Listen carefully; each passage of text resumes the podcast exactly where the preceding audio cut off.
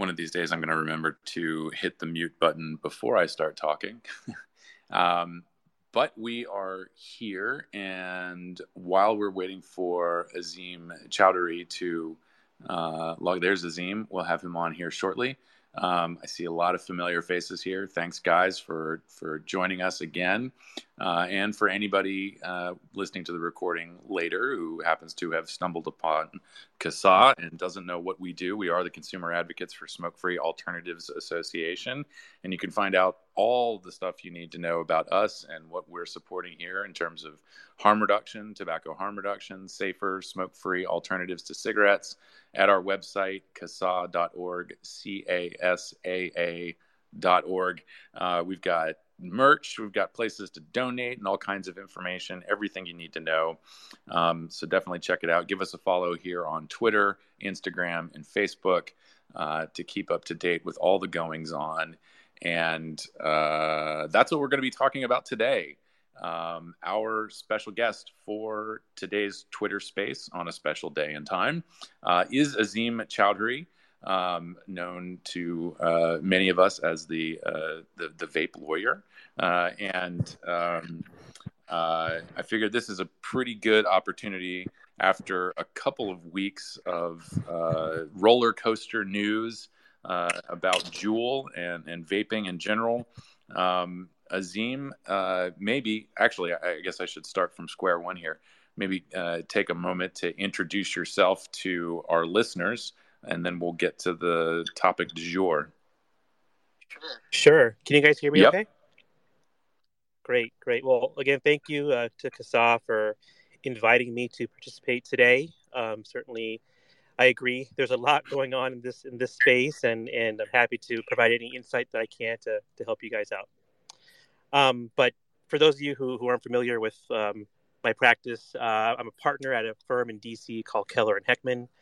Um, I've been practicing in the in the vape space for uh, quite a while, actually, most of my career. Um, I started back in, in 2009, um, you know, shortly around the time of, of, the enactment of the Tobacco Control Act, uh, looking into how FDA might regulate um, the e-cig industry and um, my team here at Keller and Heckman, uh, we're a bunch of lawyers, scientists, and litigators who are who are advising companies in this space on uh, mostly matters of FDA compliance, um, regulatory compliance on on global issues, um, but also state and other federal rules and regulations.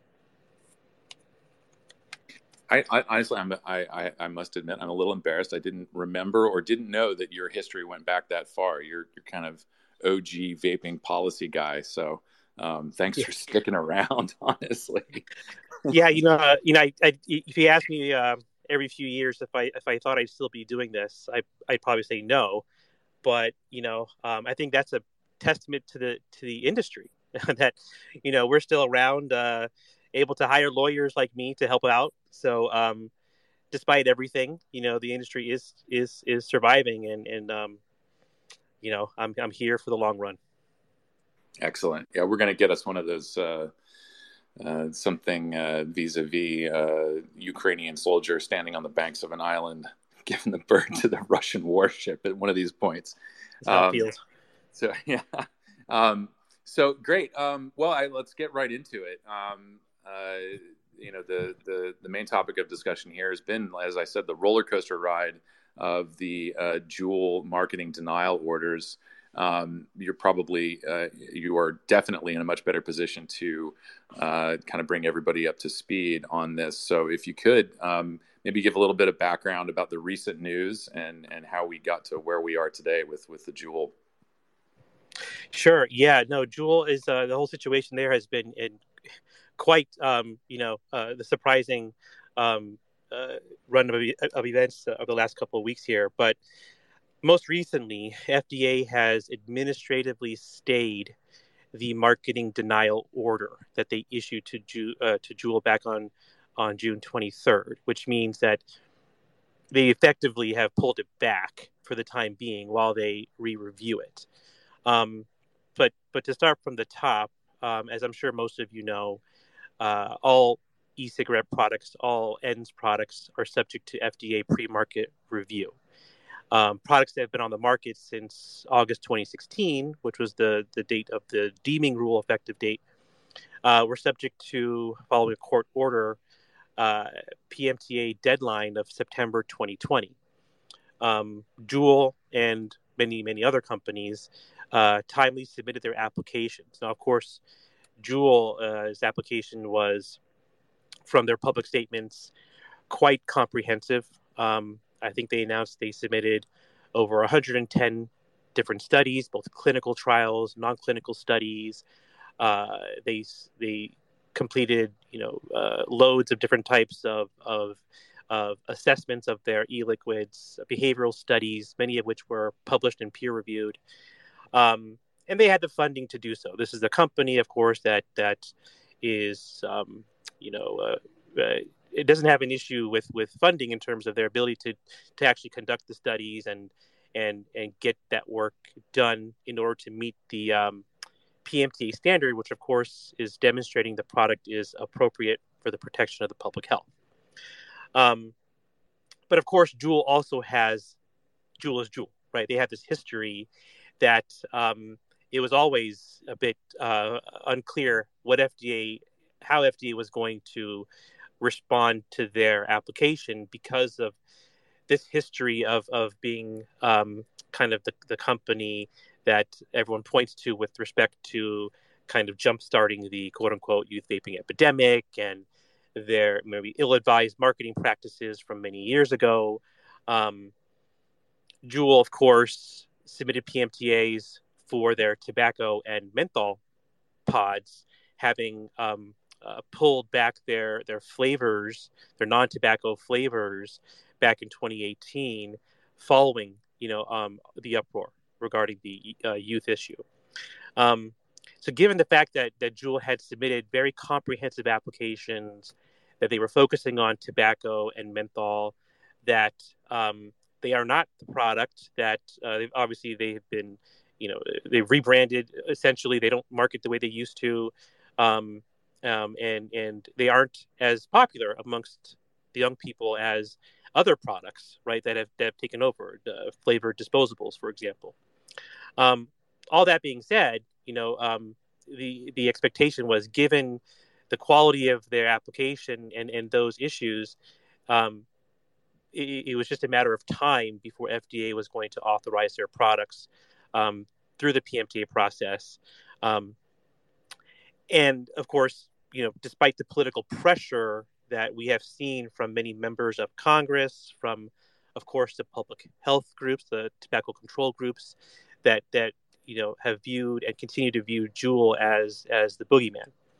Um, and so when the announcement came, you know, the, through the FDA leak, I guess, to the Wall Street Journal, that Juul's applications were going to be denied. I think it's fair to say most everyone following this issue closely was was uh, a bit surprised. You know, despite that political pressure and despite everything else, you know, um, FDA is is is supposed to be an agency that follows the science, that makes science based decisions, um, and you know, unless there was a, a, a, clear youth issue or, or something that uh, we were not aware of, um, uh, I think we all expected Juul to get authoriza- authorization, at least for their tobacco uh, flavors. Um, so uh, when the MDO announcement came from FDA the, the next day, um, it was again another surprise to see that rather than you know um, denying the application for say past marketing behavior or uh, the fact that Juul is still you know the top five products identified by youth or other youth issues, FDA basically said that uh, they did not get a complete um, uh, tox profile of the product. Um, in, in, more specifically, that they, the, the MDO from what I understand, uh, raised concerns about the presence um, of, of, certain chemicals that could be uh, leaching from the pods into the liquids and therefore could end up being inhaled. And what FDA ultimately said was because they did not have a complete uh, picture of the tox profile of the product, they couldn't say for sure whether or not it would be appropriate for the protection of the public health, even if smokers, adult, you know, cigarette smokers, were switching to Juul. Um, and this is, you know, that again a strange, you know, conclusion considering um, the alternative is is know, the most harmful product, combustible cigarettes. Um, but but their MDO focused on a, a apparently not providing this data or not addressing their question. We know that Juul's applications, unlike the many other small businesses whose whose applications for flavored products were denied last year, Juul's application actually got a phase three scientific review.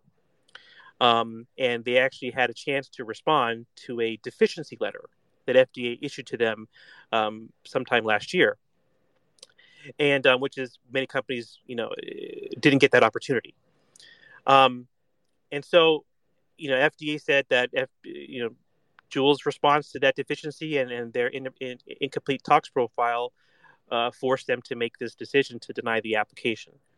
Um, of course, then Juul immediately filed a petition for review um, in the DC circuit. They're now based in, in Washington, DC. Um, and under the TCA, companies have uh, 30 days following the denial of a PMTA to um, request judicial review of that denial. So uh, Juul did that pretty promptly, and um, also they filed a, a, a, for an emergency uh, stay, an emergency administrative stay of the MDO, citing to the fact that um, apparently they had submitted this data, thousands of pages worth of uh, HPHC aerosol data that apparently FDA didn't review. Um, and that, of course, you know, uh, without the stay, their their business was going to be uh, irreparably harmed, which is one of the factors uh, for, for getting a stay. And um, the DC Circuit actually, I think, within 24 hours, issued that stay, um, saying that they were going to um, um, issue the stay, meaning Juul could continue to sell their products despite the MDO, um, while they more formally review the actual stay request over the next couple of weeks. Um, in the meantime, though, a couple days ago, FDA essentially um, uh, pulled back the MDO by issuing the their own administrative stay. And my interpretation of that, and I'll pause here to take any questions, but my interpretation is that as we've seen FDA do in other situations um, with respect to the flavored MDOs, they've uh, recognized as a result of the litigation um, that they did in fact miss some data, um, surprisingly, um, that Juul submitted, and that they were going to essentially put the MDO on hold while they uh, re-review the, the basis for the MDO. Um, and in fact, if they determine that there is data missing that needs to that needs to be assessed, I believe that at that point FDA will FDA could uh, rescind the MDO entirely, and therefore put Juul's PMTAs back into scientific review for you know a complete assessment of that data. Um, or they could go the other way. They could decide that they're going to stick to their guns after they've re- reviewed what was what Juul says was missing, um, and and and uh, come back and say even even after we've reviewed that data, we still think it's incomplete. We're going to deny your products, um, uh, and we're going to lift the administrative stay at that point, in which case the litigation is back on. Um, so maybe I'll pause there. I probably spoke for too long, but let me know if that makes sense. no, uh, excellent. Thank you for the sort of comprehensive um, update here, and and uh, very much appreciate that. I uh, I had a couple of questions, but maybe sticking with the the, the litigation here.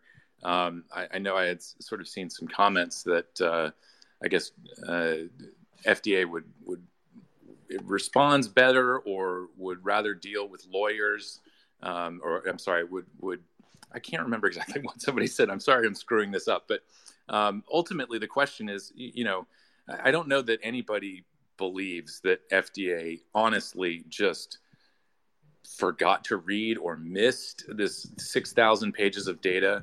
And so, uh, I, my question and I guess concern is, I mean, this this all feels a lot more like strategy than it feels like um, FDA, you know, giving the college try it, actually authorizing a product here. Does that does that sound right? It's certainly a reasonable interpretation of of what FDA could be thinking. Um, I can't say for sure whether they actually missed this or not. It seems surprising because this is Juul. This is the PMTA that everyone was waiting for. This is the PMTA that they had, um, you know, over two years to review or had been reviewing for over two years. Um, this is uh, the application that presumably FDA had kind of the most personnel on top of. Um, so for them to, to be to, for them to to uh, miss key data and then issue a very aggressive denial and and uh, press release that you know um, was in many ways different from other press releases and other denials where they were kind of very very um, uh, openly telling retailers to stop selling products um, is a bit is is you know was, was, a bit shocking in my in my in my interpretation. Um, could this could this be part of a strategy? Sure. I mean, um, you know, again, I think it's odd that FDA official. I know, I know, I know Commissioner Califf in in some statements um, mentioned, you know, uh, that this was going to be uh, that this denial of Juul was, you know, part of FDA's plan to overall uh, it, it reduce harm to youth. But the actual denial itself, as I mentioned, didn't get into the youth issue, right? It it it it it, it seems like you know they they focused on this very specific scientific issue that that Juul was able to rather easily defend. It seems again we haven't seen the final result of all this, but very quickly was able to come up with arguments, you know, scientific factual arguments to to counter FDA's um, the basis for their denial. Um, to me, it, it almost seems, and this is purely, you know, conjecture on my part, you know, that FDA, in a way, felt like it it had to deny the application because of other pressures, um, and now they're getting to a point where if the courts or you know come back and tell them otherwise, it's not their fault. They, you know, they they tried to deny it you know, but the court said they couldn't because you know the data was there, or FDA needs to review more data, and so um, they may, if they end up coming to a different decision later on, it, it wasn't because they didn't try to ban Juul initially. You know, again, pure conjecture on my part, um, but to me, again, it's hard to ignore all the outside factors that are at play here. Yeah, it seems like there's really only one of two options, you know, in this scenario. Either FDA is woefully inept and in fact did miss thousands of pages of documents, you know, in the PMTA, which it is their job to review and they have had 2 years to do. So either they are incapable of doing the one job they were assigned or this is like you mentioned some form of strategy or, you know, uh, political theater so right. that they can, you know, placate the anti-vaping groups and make it look like, oh, you know, like you said, we tried to deny them. Look, we didn't want to do this, but the courts have now forced us, you know. And I think either of those options coming from the Food and Drug Administration is terrible. Like whether either they are inept or they are, you know, totally at the whim of political pressure, neither of which is a good outcome. I totally agree with that. I did. Uh, you know, the other question that, I, I, had um, that you sort of brought up was, um, you know, I, have heard. I, I, can't remember who said it, um, but uh, you know, there was apparently no way that FDA could uh, deny Juul's application based on the whole the the the the, the, the manufactured youth vaping epidemic. Um, but you brought it up uh, with the you know considering past marketing practices, and and this is something I think that has implications for the rest of the industry. Um, obviously, we've seen a lot of uh, questionably uh, uh designed marketing uh, through over the years. Uh, you know, this is not a certainly not just a new thing, but um, I, I, I, guess I, am interested in in in you know if FDA does have that option to deny an application based on past marketing practices, why didn't they just come out and say that? Why why this whole charade? Yeah, that's a great question. Um, and we're obviously, you know, we haven't, we don't have a ton of data points on this issue yet because FDA didn't really do its job with with the PMTs in the first place, right? They they found a, a roundabout way of denying, you know, 99% of applications for for this fatal flaw, right? You know, not having a randomized controlled trial or longitudinal study for for a flavor comparing it to a tobacco flavor. Um, and so FDA failed to actually review companies' applications and, and give substantive, you know, um, um, product specific MDOs or, or, deficiency letters. So we still don't really know what FDA's thinking is on on on that type of specific question on past marketing practices. I don't think FDA would be able to deny an application solely based on past marketing. I think it would have to be a combination of, you know, here are some examples from your past where you uh, in FDA's view, perhaps um, we're targeting, you know, uh, kids or youth, um, and the fact that your current marketing plan, you know, doesn't adjust for that properly, or there's there's a youth issue with your products today. Um, uh, they, I think it would have to be tied in to what's happening today and what is appropriate for the protection of public health of of today's population. So, but I, I, I don't think it's a non-factor right? I, I don't think it's not factor. I think it would have been hard for FDA to, for that reason, deny Juul based on what it did back in 2015. You know, that marketing campaign when they launched, when Juul could come back and say in court, you know, here's where we are today. We don't sell flavors. We don't market to kids. We um, here's our data on who's using our products. Um, so I think you know FDA wouldn't be able to, to solely rely on that on that type of a past behavior issue to deny an application. One thing I would like to note, though, while we're on the topic of Juul, um, to me, the, the, and again, I don't know if this is part of FDA's you know some strategy that we don't know about. I don't know, but in in looking at the, the their denial of Juul based on this on this toxicity issue,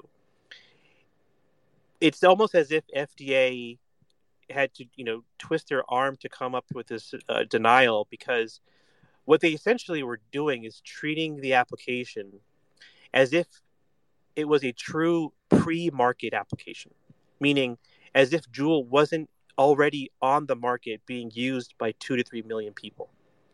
And in that in that sense, you know, if this was truly a new product that was just being introduced, that had not been introduced yet, that FDA was reviewing for the first time, I, I could see FDA saying, okay, you know, we need to have a very clear understanding of the tox profile um, before we let it come to market, so that we know whether or not you know this is going to be a safe alternative to smoking.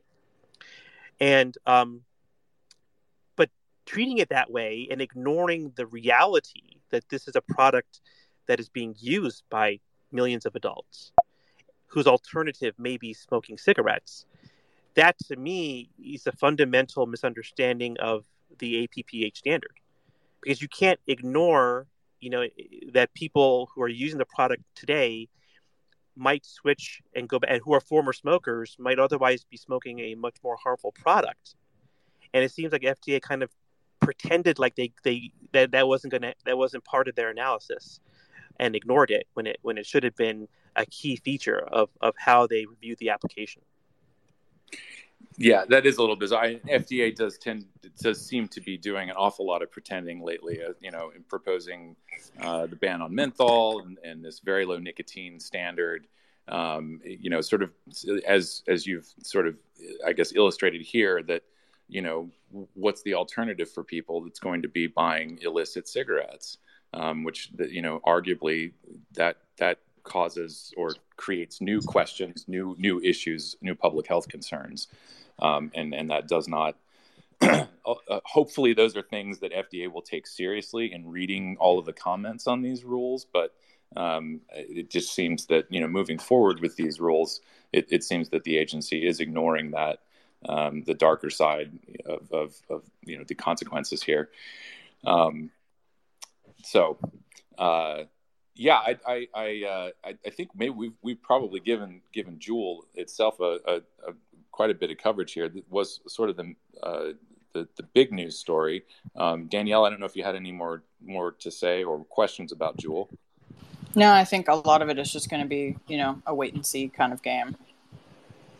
Yeah, so I, I guess if there were anything else to touch on on this topic, um, uh, you know, Azim, uh, what's uh, what's kind of the timeline here? How much time does FDA have to uh, come to a decision on this now? And um, any any expectations going through the next couple months? Yeah, um, you know, we we there's no there's no specific you know timeline or deadline for FDA to make a decision on you know uh, whether or not it's going to rescind the MDO entirely. Um, we, have seen in other cases in the flavor MDOs uh, where companies um, like Turning Point, for example, they went through a, a, a similar situation where they uh, got denied their application and went back to FDA and said you you didn't see this data we provided, and FDA agreed eventually and and and rescinded the MDO um, within a few weeks. Now, I don't. I think you know we're probably it's going to take FDA a little bit longer uh, than that to to make a decision. And again, I think obviously, given the political ramifications and whatever bigger picture issues and strategies they're dealing with, it could probably be a few months. I know that in the court order that uh, granted the the joint motion that FDA and, and Juul filed to put the case in abeyance, um, I think the court requested some uh, status updates every every few weeks. Um, you know, so you know, so before the court moves forward with the appeal process and and setting a briefing schedule for the appeal, um, they've asked for somewhat regular updates from from the FDA. Um, but it, I think this could probably, you know, take several weeks or months um, before we know whether or not there's going to be an actual appeal if the MDO isn't rescinded or if the FDA does agree to, to you know rescind the MDO and, and put the applications back into review. All right, and and while we're on the topic of um, courts and judges doing science instead of the science organization, um, uh, and I'm I am not totally up to speed on this case, but um, what uh, what's the status of the Triton case? And uh, the question that was handed to me was, "What's taking so long?" yeah, that's a great question. I- am a bit surprised that we haven't had a decision on the merits of the Triton case um, in the Fifth Circuit. Um, although, you know, these things, it's, it's again, there's there's no deadline for the court to, to make a decision. It, it could courts have sat on cases for for months or sometimes years.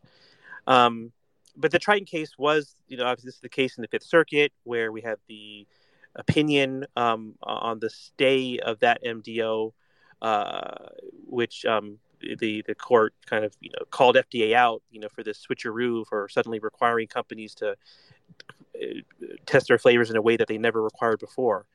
Um, in that case, you know, moved pretty quickly. They had an oral argument, I believe, back in January. Um, and um, now it's obviously we're we're in July. So, you know, I I think it it could come anytime at this point. Um, I certainly think um, we we could see a decision um, before the end of the summer. Um, but there's again, there's no guarantee. There's no timeline. It's possible for the court to to wait until you know even up to a year. Um, but there, yeah, I mean that that's the case that's kind of leading the pack. There have been other cases that have now also had oral arguments in the uh, 11th Circuit. There were a number of uh, petitioners. Um, they had arguments back in May. Um, the Seventh Circuit had an argument uh, before that. Um, so yeah, it's just a matter of you know waiting to see which one of these uh, circuits will, will issue a decision first, um, and and you know hopefully in favor of the industry. Yeah, uh, fingers crossed. Of course, that hasn't really gotten us very far, but uh, we'll keep them crossed anyway. Um, uh, it, I, I, guess moving uh, abruptly along, um, the other question is about synthetic nicotine, and uh, I don't know, you know, what level of involvement you've had with with folks um, submitting PMTAs for synthetic nicotine products, but um, the question is. Uh, is is synthetic nicotine going to become an enforcement priority for FDA now? Yeah, great question. So, um, so so synthetic nicotine, you know, became subject to the Tobacco Control Act back on March 15th, and of course, uh, that legislation um, gave companies a, a, mere 60 days to to file uh, PMTAs, which of course we know is a process that should take years and take um, you know long term data if FDA seeking long term data. Um, basically impossible to do a complete job of in, in, in two months. But the um, uh, the legislation gave companies that brief period of time to submit applications by May 14th.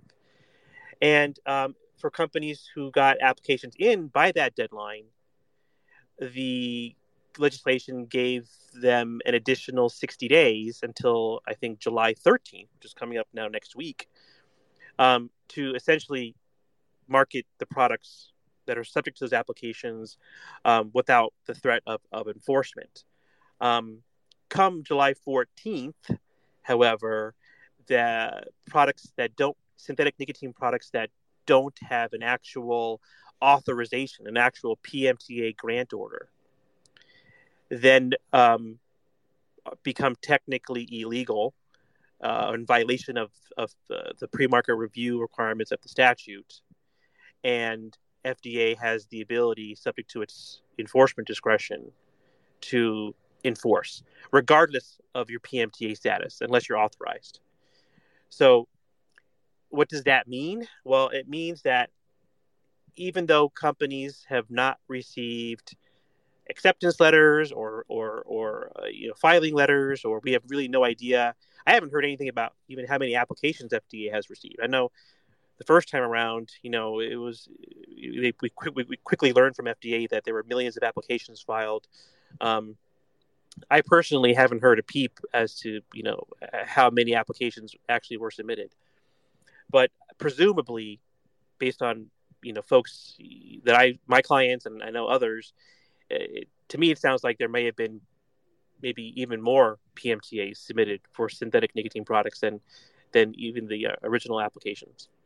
Um, but come July 13th or July 14th, a, a FDA has the ability, um, even if an application is still pending, to to force synthetic nicotine products off the market to, to begin the enforcement process by sending warning letters to companies and saying, even though you submitted a PMTA, we're going to ask you to come off the market because we have the authority to do so um, because of the risk to youth, for example, um, while we review your application. Um, don't know exactly what's going to happen on, on July 13th. Um, it's it's possible. I, I think what FDA would do is, um, uh, you know, target companies, uh, certain brands, you know, the Puff Bars of the world, uh, potentially, um, or the nicotine disposables, uh, and and specifically ask those products to come off the market. Um, you know, even if they have PMTAs pending, um, and hopefully not do something more drastic and and force try to somehow force all synthetic nicotine off the market.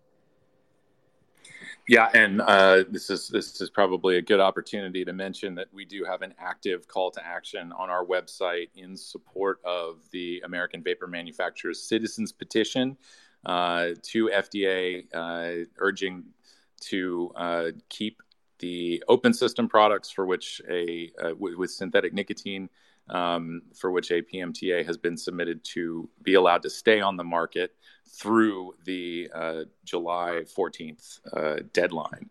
Um, and so we had a, you can, if you're a new listener or a, a previous listener and you just didn't hear it, we had, we did a whole uh, Twitter space about the synthetic nicotine um, uh, citizens petition. You can go back, you can find that on our, on all of our podcast places. We're on SoundCloud. We're on Spotify now.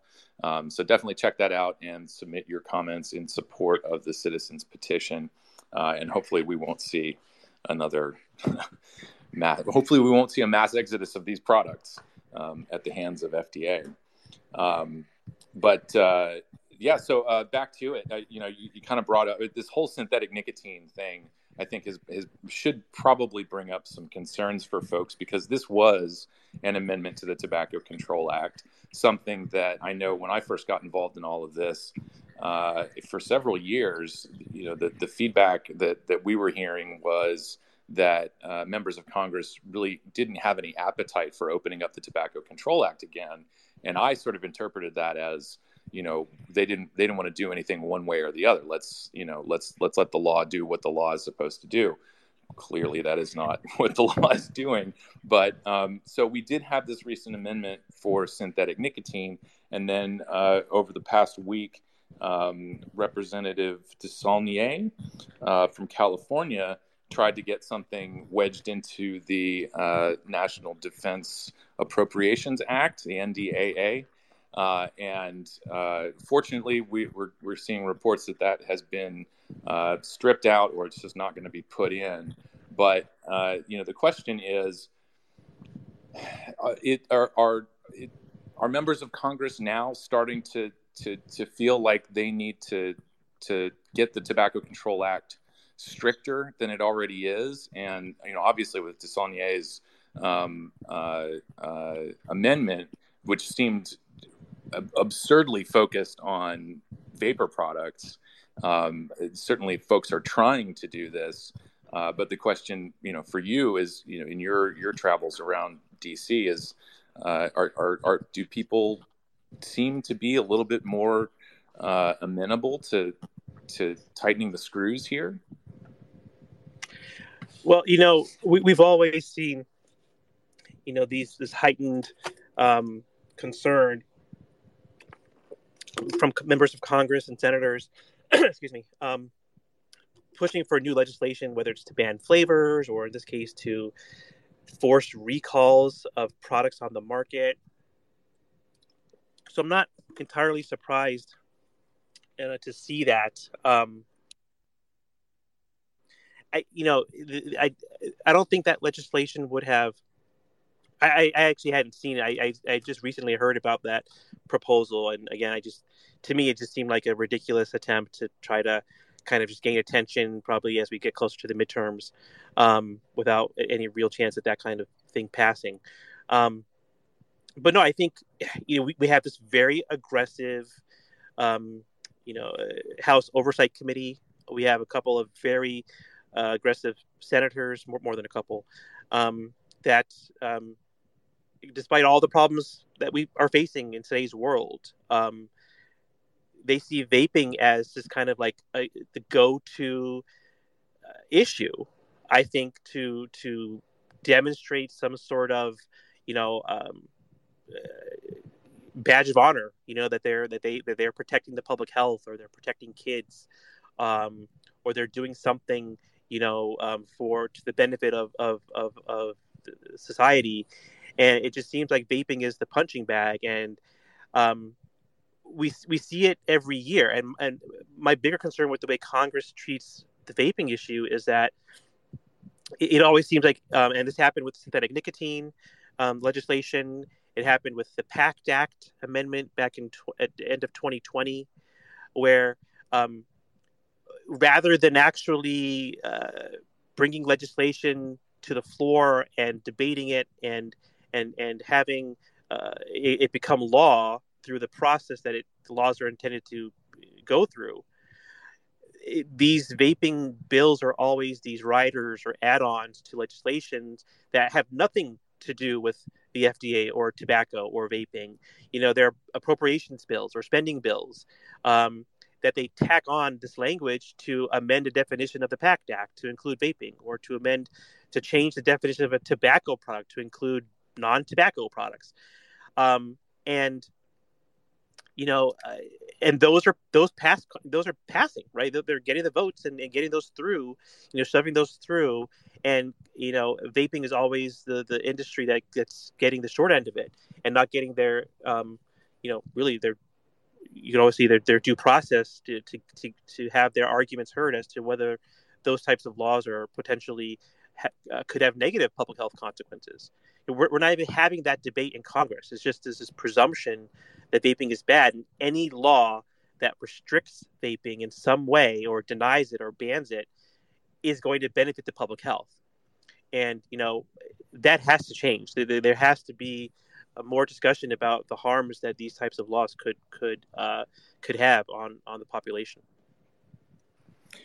Yeah, and I, you know, I don't know if this is uh, really, a, a, you know, my my question here is, uh, well, I, you know, we saw uh, after the the MDO for Juul came out, we saw um, you know Krishnamoorthi uh, get together with the the Pave ladies and and and take a victory lap.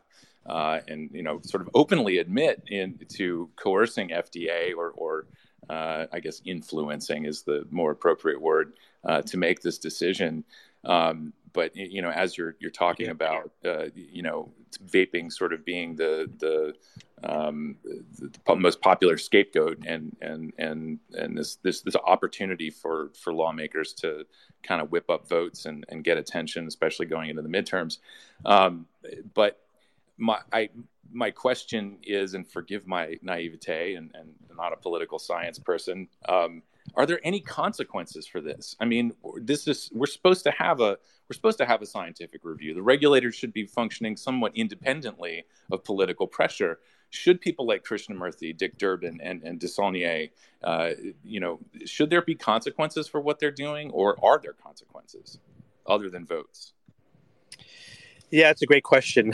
I'm not sure if I'm the right, right person to, to have an answer to that question, but I personally believe there should be consequences, right? I mean, I think there should be a limit to how much influence politicians have on these decisions from the agencies, and um, because really it just comes down to you know who's ha- who has the most funding and the most lobbying power to to influence those decisions, um, and obviously you know you know the, the, the folks at the Bloomberg Philanthropies and, and others have, have put in um, you know billions of dollars at this point in, into into this fight, uh, which you know the vaping industry, you know, the independent vaping industry just has no way to compete uh, with.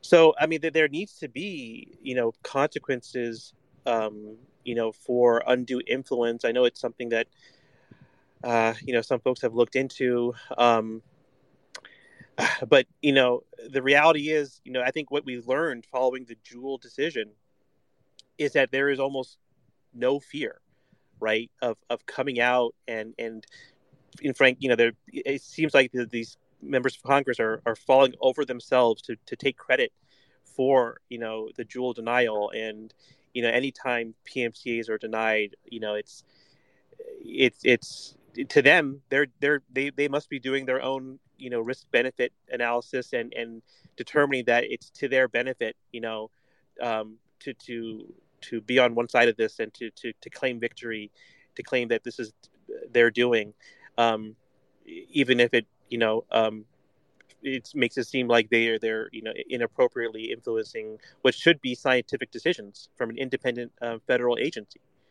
Um, so until until there and I, at this point, I guess the only real consequence is if there's enough, uh, like you said, you know, votes on the other side to to um, punish them with. Um, but they clearly, you know, um, are, are, speaking to their base and um, believe this is going to help their, you know, individual causes. I, I you know, to, to stay in Congress. Um, so until until you know, there's broader kind of changes within how our structure works, I, I don't really know if there's going to be any way to to force something, uh, some other kind of results here yeah, well, it was I, in, interesting reading over. I think it was uh, AVM that posted um, one of Juul's, Pardon me, I'm not a lawyer, but one of their you know, recent filings. It was like a partially redacted version, but they even went so far in that to specifically call out particular you know legislators and talk about this sort of undue influence on the FDA. And they had you know everything that they were citing was in the public record right because these legislators you know they go on live streams or they do you know public you know speaking engagements and they clearly you know like we mentioned take credit for this um, and Juul argued that in one of their in one of their filings that we saw and so it seems to me like there's there is no technical you know rule breaking because i would think if there were you know these politicians wouldn't be so you know unabashedly taking these victory laps and Juul wouldn't have so much public data to cite, you know, showing proof of this. And it just seems kind of wild um, that they, you know, what is the purpose? I know I'm preaching to the choir here, but what is the purpose of having an independent scientific regulatory body whose job it is to make these decisions and look this over if the politicians are just going to demand that they do, you know, whatever they want, right? Like, what is the purpose of the FDA if they can't even make their own decisions. That's just what seems crazy to me. And it undermines the, the, the public health and the confidence that the public, you know, should have in these agencies um, to make these right decisions. Um, and that, that to me is is really the saddest part of this whole thing.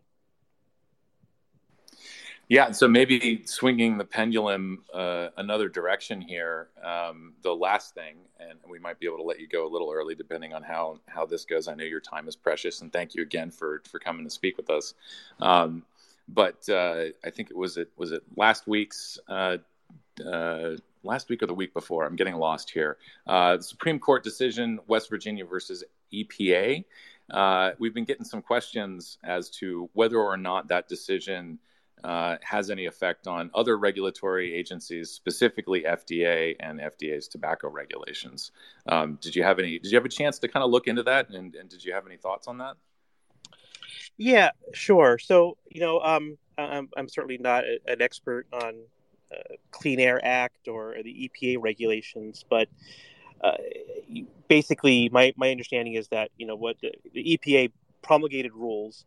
Um, that that essentially would uh, uh, allow or force utility companies to to seek out um, alternative forms of of electricity production beyond coal.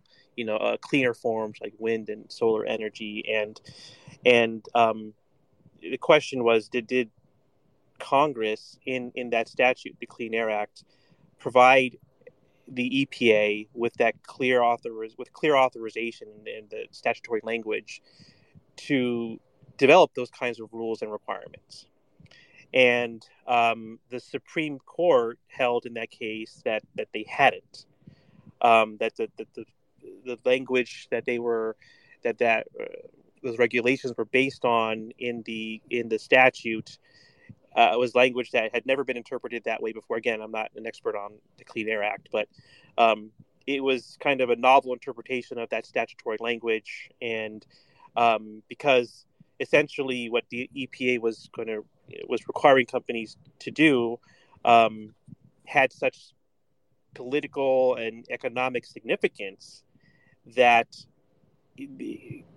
Congress could not have intended EPA to do something like that without if unless they were you know unless it was very clear in the in the statutes that they could do that. And um, again in this case in the epa case they decided it wasn't clear that they could do that. Um, interestingly you know in, in the opinion of that decision they refer back to the old brown and williamson v. Fda case which you might be familiar with. That's the case that supreme court decided back in 2000 when the back in the 90s, back in 1996, prior to the Tobacco Control Act, FDA attempted to regulate cigarettes and smokeless tobacco as drugs or drug delivery devices, um, on the, based on the principle or the idea that nicotine was addictive and and the tobacco companies um, were essentially using cigarettes and tobacco to deliver nicotine into the body. And because they knew about the nicotine's effect on the body and um, its addictiveness that um, therefore they were intending those cigarettes to be essentially drugs. Um, and that case went up to the Supreme Court. The FDA actually finalized a rule that that did that that that gave FDA authority to regulate cigarettes as drugs, um, which of course would mean that cigarettes would have to go through um, a new drug application and this, you know, prove safety and effectiveness, which of course would not be possible with a combustible product.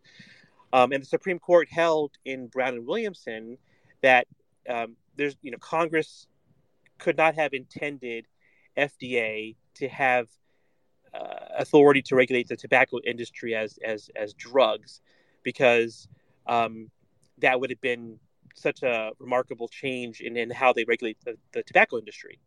Um, and it would have essentially resulted in the banning of cigarettes because, as I mentioned, cigarettes could never meet that safety and effectiveness standard for drugs. Um, and we know from the history of, of how Congress has regulated tobacco and cigarettes through through different you know legislation requiring uh, warnings and advertising restrictions, for example, that Congress never intended FDA to to to try to ban cigarettes as drugs. And so that was actually, uh, I think, mentioned in, in the opinion of this case as an example of where the Supreme Court has has has, has not allowed an agency to uh, uh, take a to to do something where they didn't have clear authority to do so. Um, so that's that's kind of the background. Um, and I've been getting this question a lot. You know, h- how does that help us today, if at all, with um, where we are with the Tobacco Control Act? Because because the difference now, which which is you know the, the, the reason why it doesn't automatically help us here is because we now do have the Tobacco Control Act. We do have a statute that, that gives FDA very clear authorization over tobacco products, which is now includes anything, you know, whether it's synthetic nicotine or not. It does have very clear requirements for pre-market authorization. It it does have um, give FDA a clear ability to deem things to be tobacco products. Um, and we have had challenges to the deeming rule in the past. When the deeming rule went uh, became effective in back in 2016, there were a number of challenges to to the statute, to the deeming rule, and um, you know we're here because they all failed, unfortunately. Um, and, and, if you look back at the legislative history of the Tobacco Control Act, there was discussion about um, the industry and and and even e-cigarettes. There was discussion about e-cigarettes, which are a fairly new product at the time, uh, and how and how they would fall under you know um, FDA's tobacco authority. So the bottom line is, is there's not an immediate sort of uh, we can point to this EPA decision to now say you know FDA doesn't have authority over e-cigarettes or um, you know can't require PMTAs. Like I don't think there's something that obvious. But you know there, I have been thinking about this, and I know this question has come up. Um, there may still be a way, you know, to, to somehow use this opinion. Um, and again, this this is totally at this point hypothetical, but um, one argument potentially is that you know what FDA has done through the PMTA process by banning at this point 99% of all flavored products that have applied. You could argue that, that, that they've essentially established a de facto flavor ban, and that really any kind of flavor ban can only should really only come from um, uh, come come through the rulemaking process, through a product standard, which FDA has authority to do under the Tobacco Control Act. So again, haven't had a chance to flush this out yet, but there may be a way of, of arguing, you know, does does FDA have clear authorization from Congress to basically ban flavored ENDS without going through the rulemaking process? You know, does it have authority to to do that through the Section 910 pre-market review process when they should be going through, you know, a Section 907 rulemaking process? Again, that's perhaps that's a bit of a stretch, but it's something to think about. Um, you know, I'm sure some smart people will look into this and, and try to see if there's a way to make that kind of an argument um, to kind of uh, throw the industry, uh, you know, um, uh, um, an opportunity here. But of course, that being the case, I think the, the other side of that argument is that Congress clearly give FDA authority to, to require all new products to go through pre-market review and to, to prove that they are APPH. If the result of that is that flavors don't get through, that's just how it is. Congress gave them that authority. Um, so again, I hope does that answer your question? I think it does, and I, I, of course, I, I think I have another question, which is, uh, you know, based on appro- the appropriate for the protection of public health. That seems to be a bit of an ambiguous standard. I know that you know FDA uh, is is is always been really good about just citing the or quoting the uh, the statute back to people, but you know this idea of it, it, that uh, all that I can really come up with is that FDA has sort of come up with this ambiguous not really clear balance of you know youth use versus adult switching. Um, but I, am sort of curious if there's more uh, more work that can be done to kind of hold FDA's feet to the fire to sort of concretely establish uh, the APPH standard um, yeah. rather yeah. than just kind of it, it, it just it, it just doesn't seem very clear to me what that is and i don't know that anybody has actually come up with a succinct definition of what is appropriate for the protection of public health in this case. Um, so I, I, don't know if there was a question there but that certainly got me thinking about it. No i think it's a great comment. Um, i think you know it, i think we need to look into this closely and, and see if there's a way that this rule could could help us given that you know um, i mean in general i think it's it's it's the fact that F, the Supreme Court is saying that, um, you know, the agencies, you know, they need to have clear authority to do what they what they do. in general, I think that's a good thing.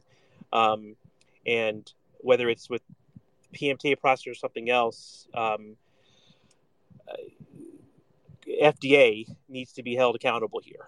Um, and you know, um, going back to what we talked about earlier, accountability. You know, do they have clear authority to, to implement the rule, the, the, the statute, the way they are doing so? Do they need to define APPH in a, in a more clear fashion? What are the requirements for those for those to, to meet that standard? You know, they can't keep moving the goalposts and changing the rules, you know, behind closed doors, and then denying companies and not giving companies a chance to to answer questions or, or prove themselves, right? Um, can we can FDA be held to account to to use the science like they're supposed to?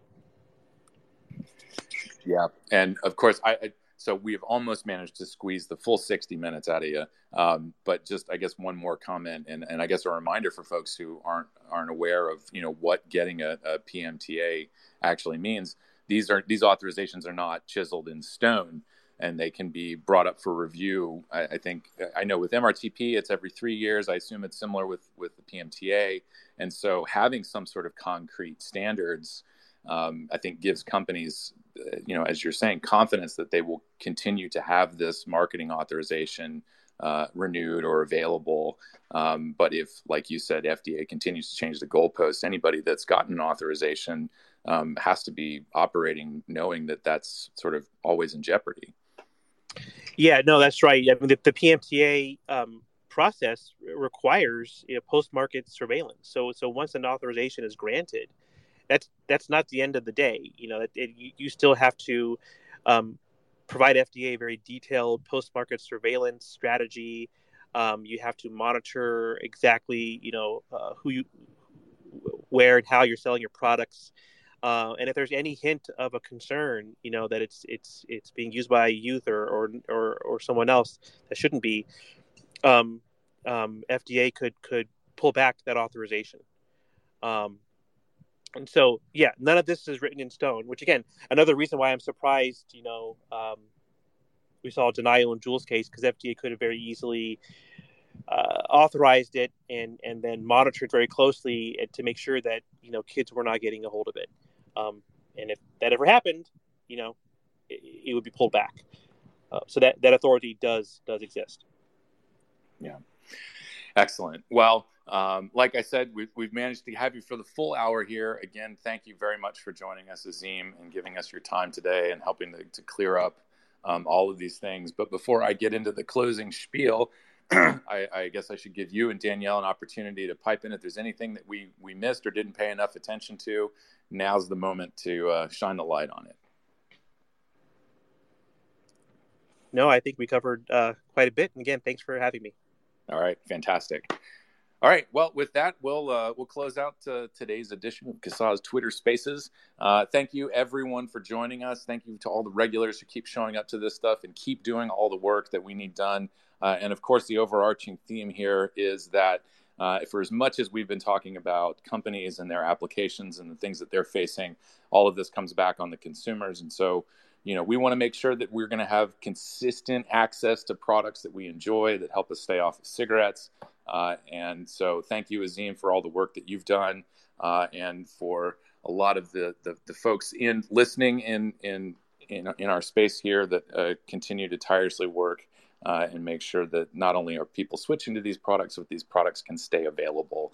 Uh, and with that, uh, thank you once again for listening. you go check out our website, casaa.org. We've got merch, we've got a donate button, and we've got all the information you need to learn about tobacco harm reduction and ways that you can get engaged and uh, talk to lawmakers and hope that we can keep this silly nonsense to a minimum. Um, no guarantee that that's going to happen. Um, but with that, thanks for tuning in, and we'll see you all back here in a couple weeks.